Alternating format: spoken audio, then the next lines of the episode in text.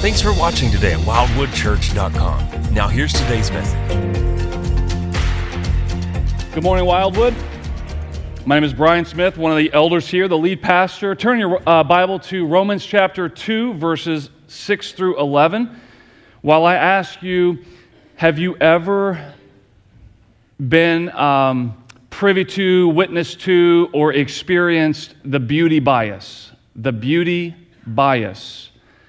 Maybe you're not quite familiar with the, view, the beauty bias. Maybe, though, you've been the unwitting recipient, benefactor of the beauty bias, or perhaps you've been a victim of it, knowingly or not. The beauty bias is the bias that people generally have toward beautiful things.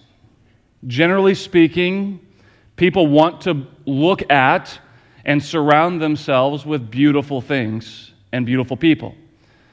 Uh, for instance, I don't know many people that plan romantic getaways to the garbage dump. But the mountains, right? In a similar way, and perhaps because of our fallen nature, uh, we are prone to give preferential treatment to people who are beautiful. We like to look at beautiful things. The Lord has created beautiful things. But in our fallen nature, we are prone to give preference to people who, by according to whatever standards our culture determines to be beautiful, are more beautiful. And to give less preference uh, to, to those people that are deemed less beautiful. And because that's the sort of the natural inclination of people, those that are constantly the recipient of the beauty bias learn growing up that they don't have to work quite as hard. And so sometimes, not all beautiful people, but sometimes it can be tempting to sort of presume upon some innate quality or some credential that you have to sort of skate by. In one of my Army classes on leadership, I was talking about paradigm shifts, and I used a scene from a movie that I've never actually watched the whole thing. It's called The Devil Wears Prada. You ever seen that movie? Uh, if you're a guy and you, you don't need to answer that question. Uh, I need to state, I need to set the record. I have not watched the whole movie. Uh, I saw this clip. This, this clip was provided for me, and, uh, and so I used the clip. Uh, but in this clip, Andrea, who is kind of the, the, the, uh, the co star, um, she's the assistant to uh, uh, uh, Miranda. Miranda's the devil who wears Prada. And so Andrea is the assistant, and she, she's sort of uh, slacking in her job. She, she's not performing according to how Miranda wants her to perform. And she's called to the carpet, and Miranda just, man, knocks her down. I mean, it's vicious in this scene. And Andrea has essentially been relying upon her good looks and her charisma to kind of get her up to this point in life, to kind of skate through life without really having to try all that hard. That was her paradigm.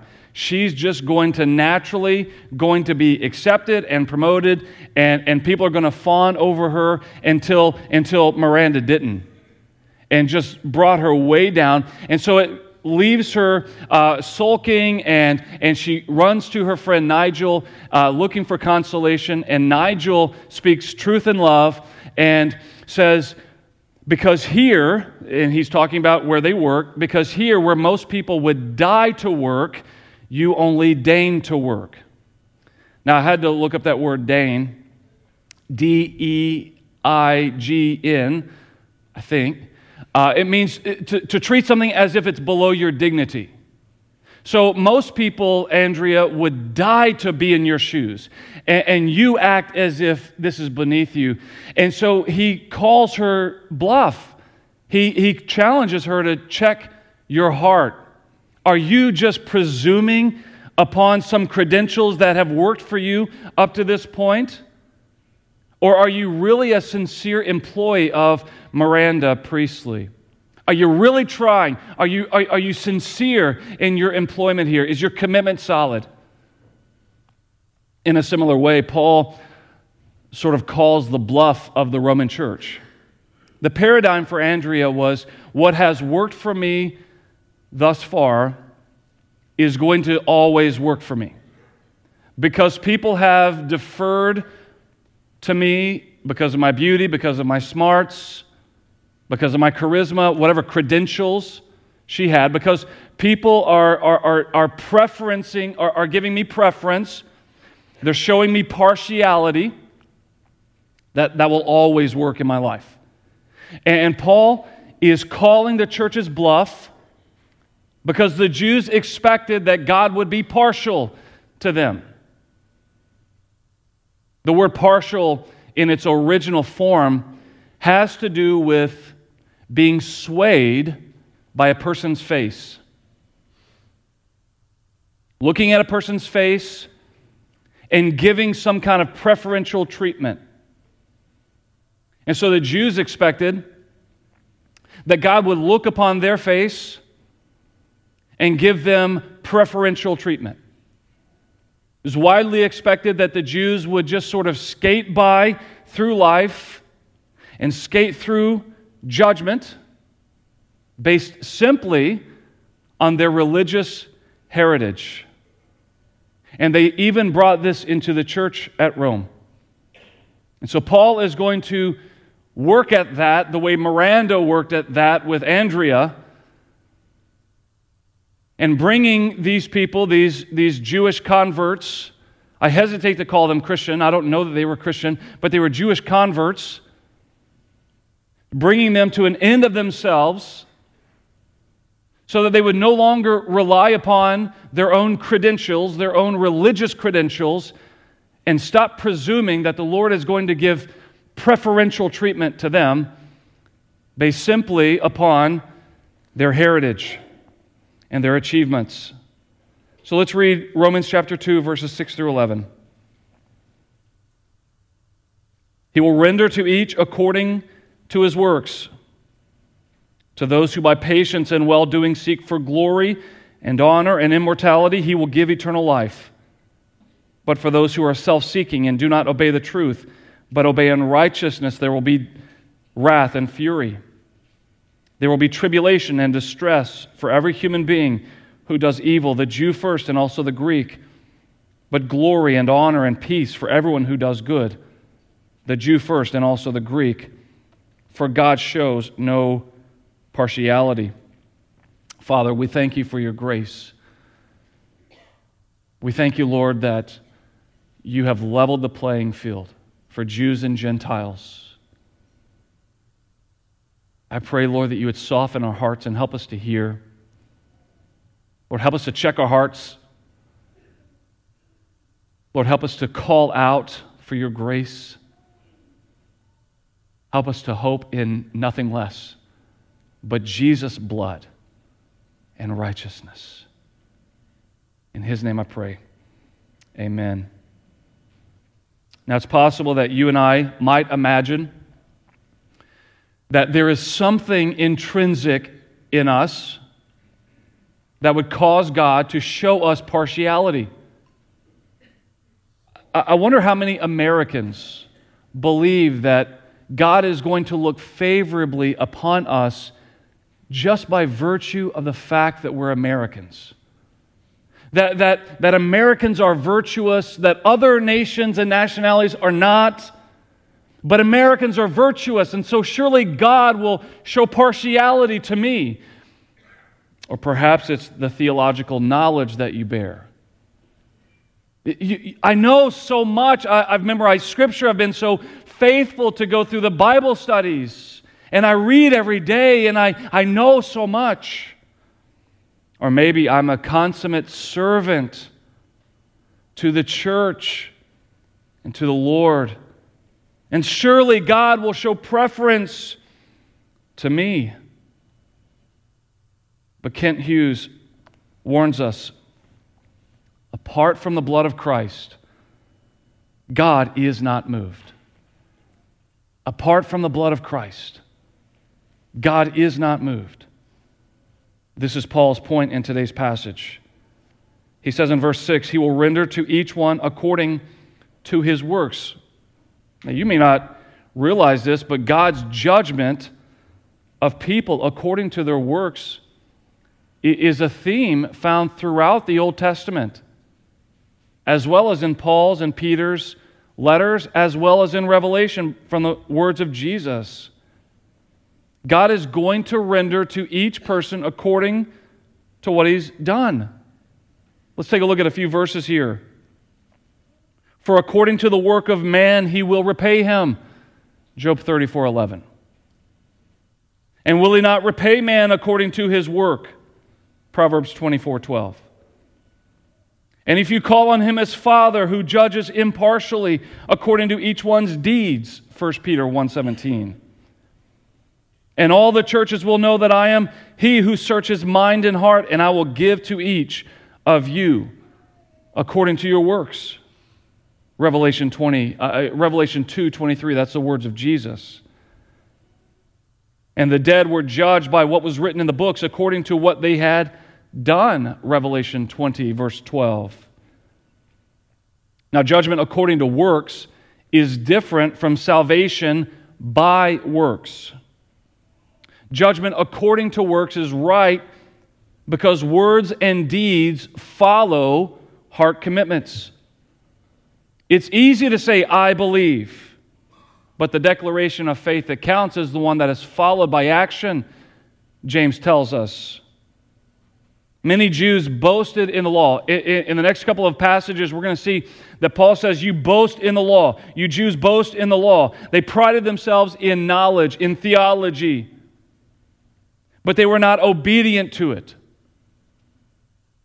They acknowledged that what it says is right, but they didn't live by it.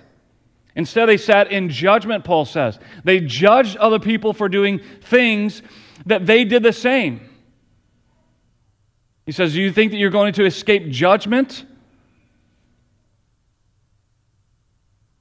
Their knowledge of the word, the knowledge of what was right, that the, the knowledge that gave them the basis to judge other people, did not impact their own hearts. It did nothing to change their affection toward our God. Suppose that there is a person who says to you, I'm your friend. I'm your best friend. But you call them in your time of need. And they say, I have no time for you. You call and say, hey, let's, let's just hang out, let's spend time together. No, thank you. They betray you, they throw you under the bus at the first opportunity. My question for you is Is that a friend? No. We, we know that. But I'm your best friend. I post about it on Facebook all the time. My, my good buddy, my friend. I need you. I, I want to spend time with you. No. Is it really a friend? No. We know that. We know that there is more than just a statement. No, what we really believe in our hearts is reflected by what we do in our lives. Amen? The Jews boasted in the law. They boasted that they were close to God, We're friends of God. They hung Jesus on the cross. Paul, says not much has changed in the, in the 20 years between that day and, and, and when he's writing to the church in Rome, built or, or, or based, uh, comprised mostly of Jewish converts. He, he, he, is, he is chopping at the tree of pride, of spiritual pride, of presumption.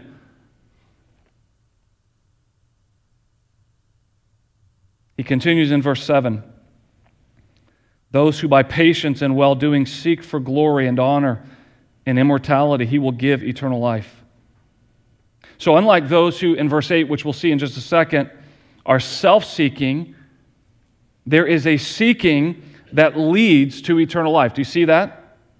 Those who by patience in well doing seek for glory and honor and immortality, he will give eternal life. There's a seeking that leads to eternal life. With hearts set on heaven and the God of heaven. It's not enough to just want heaven, though. Paul says it is seeking with patience in well doing that counts. There's wanting and there's well doing. Now, that word, that phrase, by patience in well doing, implies a consistent doing of things that are right and good. That's what it means by well doing. That you're consistently, persistently doing what's right.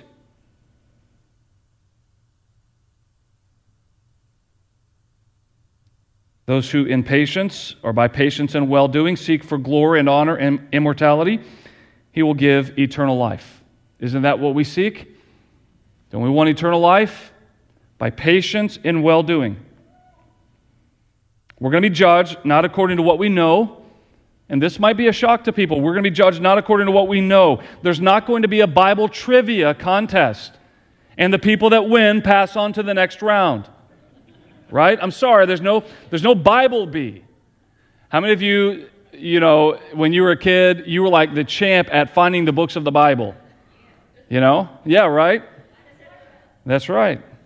Okay, but you're not going to be judged based on what you know, your smarts or your theological education. No, it's what do you do? When we seek sincerely, it's going to be reflected in what we do. Not just what we know, but when we seek sincerely, it's going to be reflected in how we live our lives by patience in well doing. However, in verse 8, Paul says, But for those who are self seeking, see the contrast? Two types of seeking seeking the glory and honor and immortality. Those who are self seeking, which implies that whose glory and honor are we seeking? In verse 7, not ours, the Lord's glory, because it's opposite. So those who are self seeking, seeking their own glory, their own honor, and do not obey the truth, but obey unrighteousness, there will be wrath and fury. Those who are self seeking do not obey the truth. Instead, they obey unrighteousness. They don't follow God, but rather they follow evil. Just like the Gentile world, they've exchanged the glory of the immortal God for images resembling mortal man. Except here, Paul is implying that even though they don't worship gold and silver and wooden sculptures, they're no less guilty of idolatry. It's just that the image of man that they worship is the one that they see in the mirror they worship themselves. Now, I want you to consider the indictment that began Romans 1 18 through 32. That, that, is the, that is the indictment on the wicked world out there. Romans 1 18 through 32. All the people in the church are nodding their heads. Yeah, Paul, preach it. Come on, God, go get them. Nasty, sinful people, what was the indict how did the indictment begin against the wicked, wicked world? By their unrighteousness, they suppress the truth. Now, what does Paul say in verse 8? Those who are self seeking do not obey the truth, but obey unrighteousness. These people in the church who are nodding along in affirmation, God deserves to, to destroy the world. They're nodding along in affirmation. Paul says, You are in the same camp. God's wrath will be inflicted upon you too. Why? Rejection of the truth, embrace of unrighteousness. Do you see this? You see what Paul is trying to do here?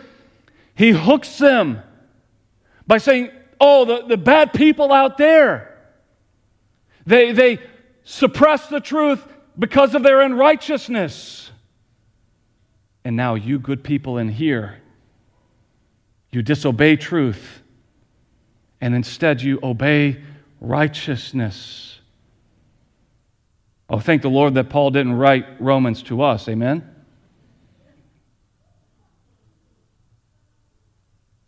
They rejected the Creator and instead they worship creation. Listen, just like the world. Paul says, For them there will be wrath and fury. He's moved beyond speaking to the wicked world. He's even moved beyond his diatribe. Remember last week I, I, I, introduced you to diatribe, the rhetorical device where a narrator or a speaker or an instructor chooses a hypothetical, imaginary cynic or critic or opponent, and then they have this imaginary dialogue so that the audience gets to hear and, and possibly think, ah, maybe that's speaking to me, without Paul directly pointing the finger. He's moved beyond the diatribe with his second person uh, pronouns you, and now he, it's a warning. Now he's addressing, now he's bringing this home to anyone who has an ear to hear. It's a warning to everyone. I want you to imagine being one of those Roman religious hypocrites, believing that you're living such a clean and moral life, only to find out that God sees your life as self seeking and unrighteous disobedience. Rather than preparing for you a weight of glory in heaven, this lifestyle is preparing for you God's wrath and fury. Right? Amen. Thanks, thanks, Paul, for not writing that to us. Right? Can you imagine being in that, in, in that category? Uh, uh, of finding out that the Lord looks at your life so clean and so moral, and He judges that life to be unrighteous. It's no wonder that Paul continues in verse 9 there will be tribulation and distress for every human being who does evil, the Jew first, and also the Greek. Hell will be eternal tribulation and distress. The reality is that you will live forever in one of two places in God's presence in heaven or outside of his presence in a real place called hell. You will live forever, and Paul describes hell as a place of tribulation and distress. R.C. Sproul comments God is not just angry with our sin, he is indignant. I'm afraid that many people in the church imagine that, that God is a, like, uh, uh, is a lot like your accommodating grandma or grandpa. Not the strict one. Not the one that sent you out to get the branch off the tree. Not that one, the other one. The one that just laughs at your sin. The one that just chuckles at your, uh, at, at, at your bad behavior and bad attitude and gives you cookies and milk to make you feel better because you must just be hungry or grumpy. We imagine that God is a lot like that. R.C. Sproul tells us that God is not just angry, he's indignant with your sin. Perhaps no scripture more clearly articulates God's indignation than 2 Thessalonians 1 6 through 9, also written by Paul, who wrote Romans. When the Lord Jesus is revealed from heaven, with his mighty angels in flaming fire, inflicting vengeance on those who do not know God and on those who do not obey the gospel of our Lord Jesus. Will, they will suffer the punishment of eternal destruction away from the presence of the Lord and from the glory of his might. I've said many, many times, I campaigned on this. I came to you preaching this in my candidating weekend. The most terrifying verse or passage in all of Scripture is Matthew chapter 7, verses 21 through 23, where Jesus Christ, the Lord Jesus, gentle and lowly, says, Not everyone who says to me, Lord, Lord, will enter the kingdom of heaven, but the one who does the will of my Father who is in heaven. On that day, many will say to me, Lord, Lord, did we not prophesy in your name, and cast out demons in your name, and do many mighty works in your name? And then I will declare to them, I never knew you. Depart from me, you workers of lawlessness. Church, we need to reckon with this reality. This ought to be a come to Jesus moment for us. Not everyone who says, Lord, Lord, is going to enter the kingdom of heaven. Jesus is not describing the judgment of people out there, the wicked world out there. And nor is Paul describing the world out there in Romans 2. He did that in Romans 1 18 through 32. Now he's talking about those who occupy seats within the church, just as Jesus these are people who have committed their life to serving in the name of the Lord. This is not just religious people. This is people who say, In your name, we prophesied and cast out demons and did many mighty works in the name of Jesus. In Romans 2, Paul is writing to people in the church who consider themselves guides to the blind. Come, we'll help you. We'll help you find God. We'll help you to the path. And Paul tells them in verse 24, uh, verse 19 that they are blind themselves. Imagine the tragedy of this. They think they're helping people find God. They think they're helping people on the path of salvation. And Paul says, You are blind.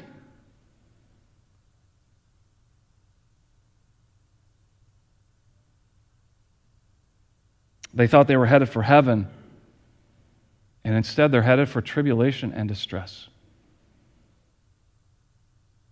Praise the Lord. Paul continues, verse 10. There's going to be distress for those who do evil and seek self rather than God's glory. But Paul assures us in verse 10 that there is glory and honor and peace for everyone who does good, the Jew first and also the Greek. So, both the reward, do you notice here? Do you see it twice? Both the reward for those who do well and the wrath for those who do evil is first for the Jew, then for the Gentile. Everyone who seeks the glory of God will find glory, His glory. They'll enter into glory. Everyone who seeks His honor will find His honor. Everyone who seeks immortality will find peace. Okay, Paul. What are you, what are you saying here? Why immortality to peace? Glory to glory, honor to honor, immortality to peace. Here's why. Because eternal life, which is this, this is summarizing, is not just never dying. If God had just not kicked Adam and Eve out of the Garden of Eden, we would never die. It's not just about restoring quantity of life, it is about restoring quality of life, restoring what was broken in the Garden of Eden at the fall, which was what? Peace with God. You want eternal life? You're seeking eternal life? What you are ultimately, fundamentally seeking is unending, undisturbed peace with God. And those who seek for God's glory, and those who seek for His honor, and those who seek for immortality will be given eternal life, and you will be at peace with God. The Jews expected peace with God based simply on the fact that they were Jews. Based simply on the fact that they could trace their lineage. If anyone could appeal to family heritage, it was the Jews. Descendants of Father Abraham. The, the covenant that God made with Abraham to bless the nations, they could.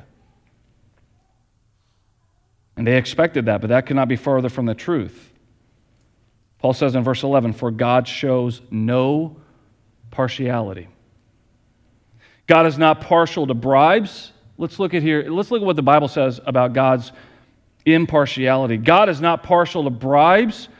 Deuteronomy 10 17, For the Lord your God is God of gods and Lord of lords, the great, the mighty, and the awesome God, who is not partial and takes no bribe. So if you thought you were going to bribe God with all your wealth, okay? Giving to the church, that's, that's what's going to get me by. I'll give to the church. I'll, I'll be benevolent. I'll be philanthropic. I'll support ministries. God is not partial to bribes. He's not partial to royalty or riches. Job 34 19, who shows no partiality to princes, nor regards the rich more than the poor. If you thought that because you are wealthy, God must be favorable to you. That, that your wealth or your affluence or your comfort in life must be evidence that God is pleased with you. False. Maybe God has blessed you, but that is not a necessary an indicator of your status with the Lord. God is not partial regarding nationality. I'm sorry to say that Americans will not receive God's preferential treatment because we are Americans. So Peter opened his mouth and said, Truly, I understand that God shows no partiality, but in every nation, anyone who fears him and does what is right is acceptable to him. I'm sorry to us Americans or Westerners, God is not looking upon us favorably because of our nationality. He's not partial reg- regarding position of authority. Paul said in Galatians 2 6, speaking of those in church authority, he said, And from those who seem to be influential, what they were makes no difference to me. God shows no partiality. Those, I say, who seemed influential added nothing to me. It doesn't matter what standing you have in the church or in civil governance or in some club somewhere, God is not partial to you because of your authority or your influence over other people. God is not partial to slave or to free. Paul said in Ephesians 6 9, Masters, do the same to them and stop your threatening, knowing that he who is both their master and yours is in heaven, and that there is no partiality in him. Whether you are slave or free, whether you are privileged or unprivileged, whether you have it all or have nothing at all, God is not partial to you. The only thing that counts is that you are seeking God's glory and honor and immortality. So don't presume upon the Lord thinking that He's going to let you skate by, that you're going to smile at God. Your smile has worked, it, it, it, it woos everyone else. Your knowledge impresses everyone else. Your stature impresses everyone else. You're used to getting your way. Don't presume that you're going to get your way with God. When you seek God's glory and honor wholeheartedly, you're going to get it. You're going to get what you seek. But here's the problem. Hopefully, there's been a bit of a, of a hitch in your spirit the whole sermon. Hopefully, there's been a, like, is this right? Like, something's off with this. Something doesn't resonate with my spirit. Here's the problem you get what you seek. You seek God's glory and honor and immortality with all your heart by patience in well doing, consistently, persistently doing the right thing. You're going to get it. But here's the problem. And this is fundamentally Paul's point in Romans 1 and Romans 2. No one seeks for God. Romans 1 and Romans 2 is all leading up to Romans 3. No one seeks for God. No one has ever sought for God.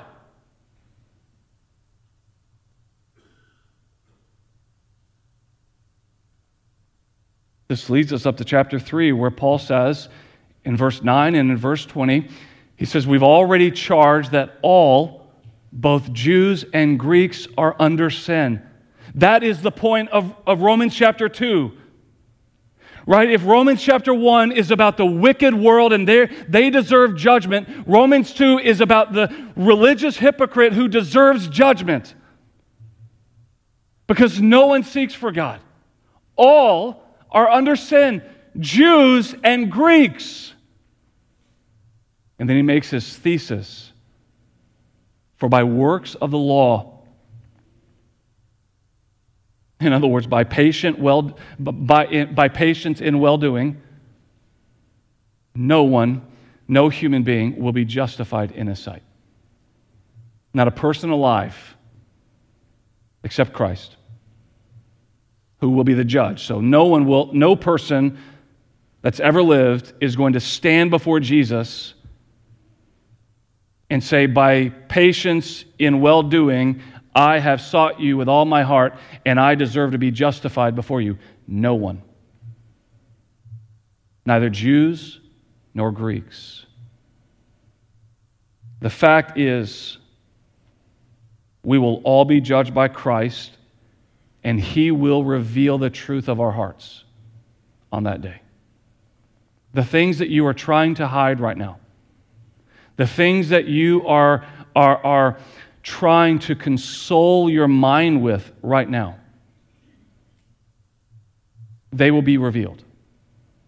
The, the motives, the attitudes, the thoughts, the words done in secret, the dark places will all be exposed, will all be revealed, and it is essential that when we are laid bare before the Lord, that we are clothed in the righteousness of Christ. On that day, when you are bare before the Lord, you want to be clothed in the righteousness of Christ. For as God spoke through the prophet Isaiah, our good deeds are as filthy rags. And I won't get too graphic, but doesn't just mean oily stained cloths. I can assure you that you don't want to be clothed in filthy rags of your good deeds on that day. Those who recognize their hopeless estate. That's Paul's point, and that is my point, church. I am not trying to hurt your feelings. I am not trying to be unkind to you. I am trying to do what Paul was trying to do in Romans chapter 2 and cause these people to realize, to come to grips with their utterly hopeless estate. They could appeal to morality, they could appeal to heritage, they could appeal to commitment. They were probably members of the church, they were probably generous to the church. But it's not until they recognize their hopeless estate and call out to Christ for forgiveness that they would be covered by his righteousness. The righteousness of God through faith in Jesus Christ, Paul says in Romans chapter 3. The righteousness of God through faith in Jesus Christ for who? For all who believe for all who believe. None of you will stand on your own merits. but any of you and every one of you in here or watching online who call out to Jesus will be covered by his righteousness. For there is no distinction, for all have sinned and fall short of the glory of God and are justified by his grace as a gift through the redemption that is in Christ Jesus. Why would Paul feel compelled to, to, to spend all of chapter 2 chopping down at the tree of religious credentials? So that he could bring people to a place where they would recognize, I need Jesus. God is not going to smile at me because of my face. God's not going to smile at me because of my nationality. God is not going to smile at me because of my wealth. He's not going to smile at me because of what I did in the church. He's not going to smile at me because I cast out demons in His name. He's going to smile at me because I'm clothed in the righteousness of His Son, Jesus Christ. Amen? This is why Paul says, For I am not ashamed of the gospel, for it is the power of God for salvation to everyone who believes, to the Jew first, and also to the Greek. To the Jew first, and also to the Greek. To those who were raised close to God, and those who were not to those who can't even remember a day in their life that they were not meaningfully part of a Bible preaching church, and those who will never in their entire life step foot in one. To those who can't remember parents ever failing to pray with them, to read the Bible to them Every story of the Bible. And those whose parents curse God every single day. To those whose youth was marked by service projects and mission trips. And those whose youth was marked by drugs and sex and alcohol. To those whose, who would struggle to identify with the adulterous woman and those who know exactly how she felt. To those who know the Bible inside and out, and those who would rather throw it out. The gospel is the power of salvation for everyone who believes, to the Jew first, and also the Greek. And nothing else works. Amen? As we turn our attention now to communion, I ask you this is a, a, point of reflection. Paul warns us to examine our hearts. This is a, a moment of reflection. What do you hope in to save you?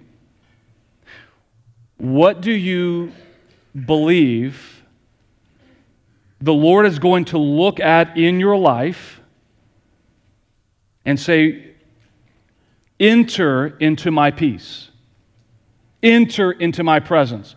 What is that that you are hoping in? Do you expect to get a pass? To sort of skate through, maybe a, maybe a slap on the wrist. You've avoided the big sins, and you've done a lot of good. And so you, Maybe get a slap on the wrist, but, but the Lord allows you to skate on in.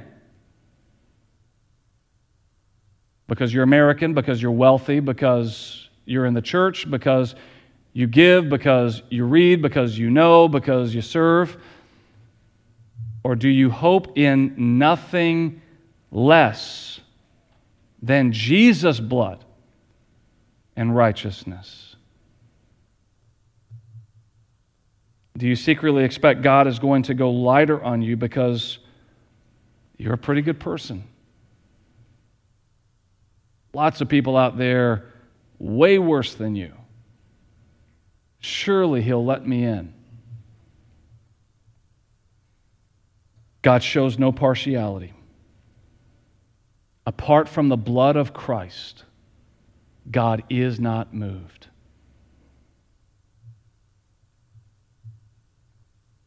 will you be able to say, on that judgment day, Jesus bought me, redeemed me in his blood. Father, we love you. We thank you for Jesus,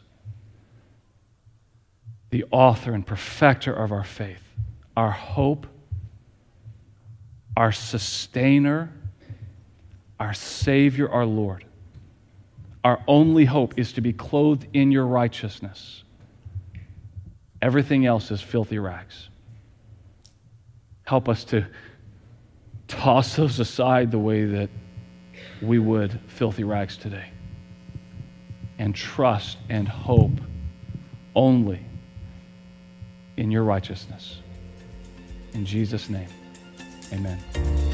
Hey, thanks so much for watching online. I hope that this message has inspired you to greater faith, has encouraged you, maybe convicted or challenged you.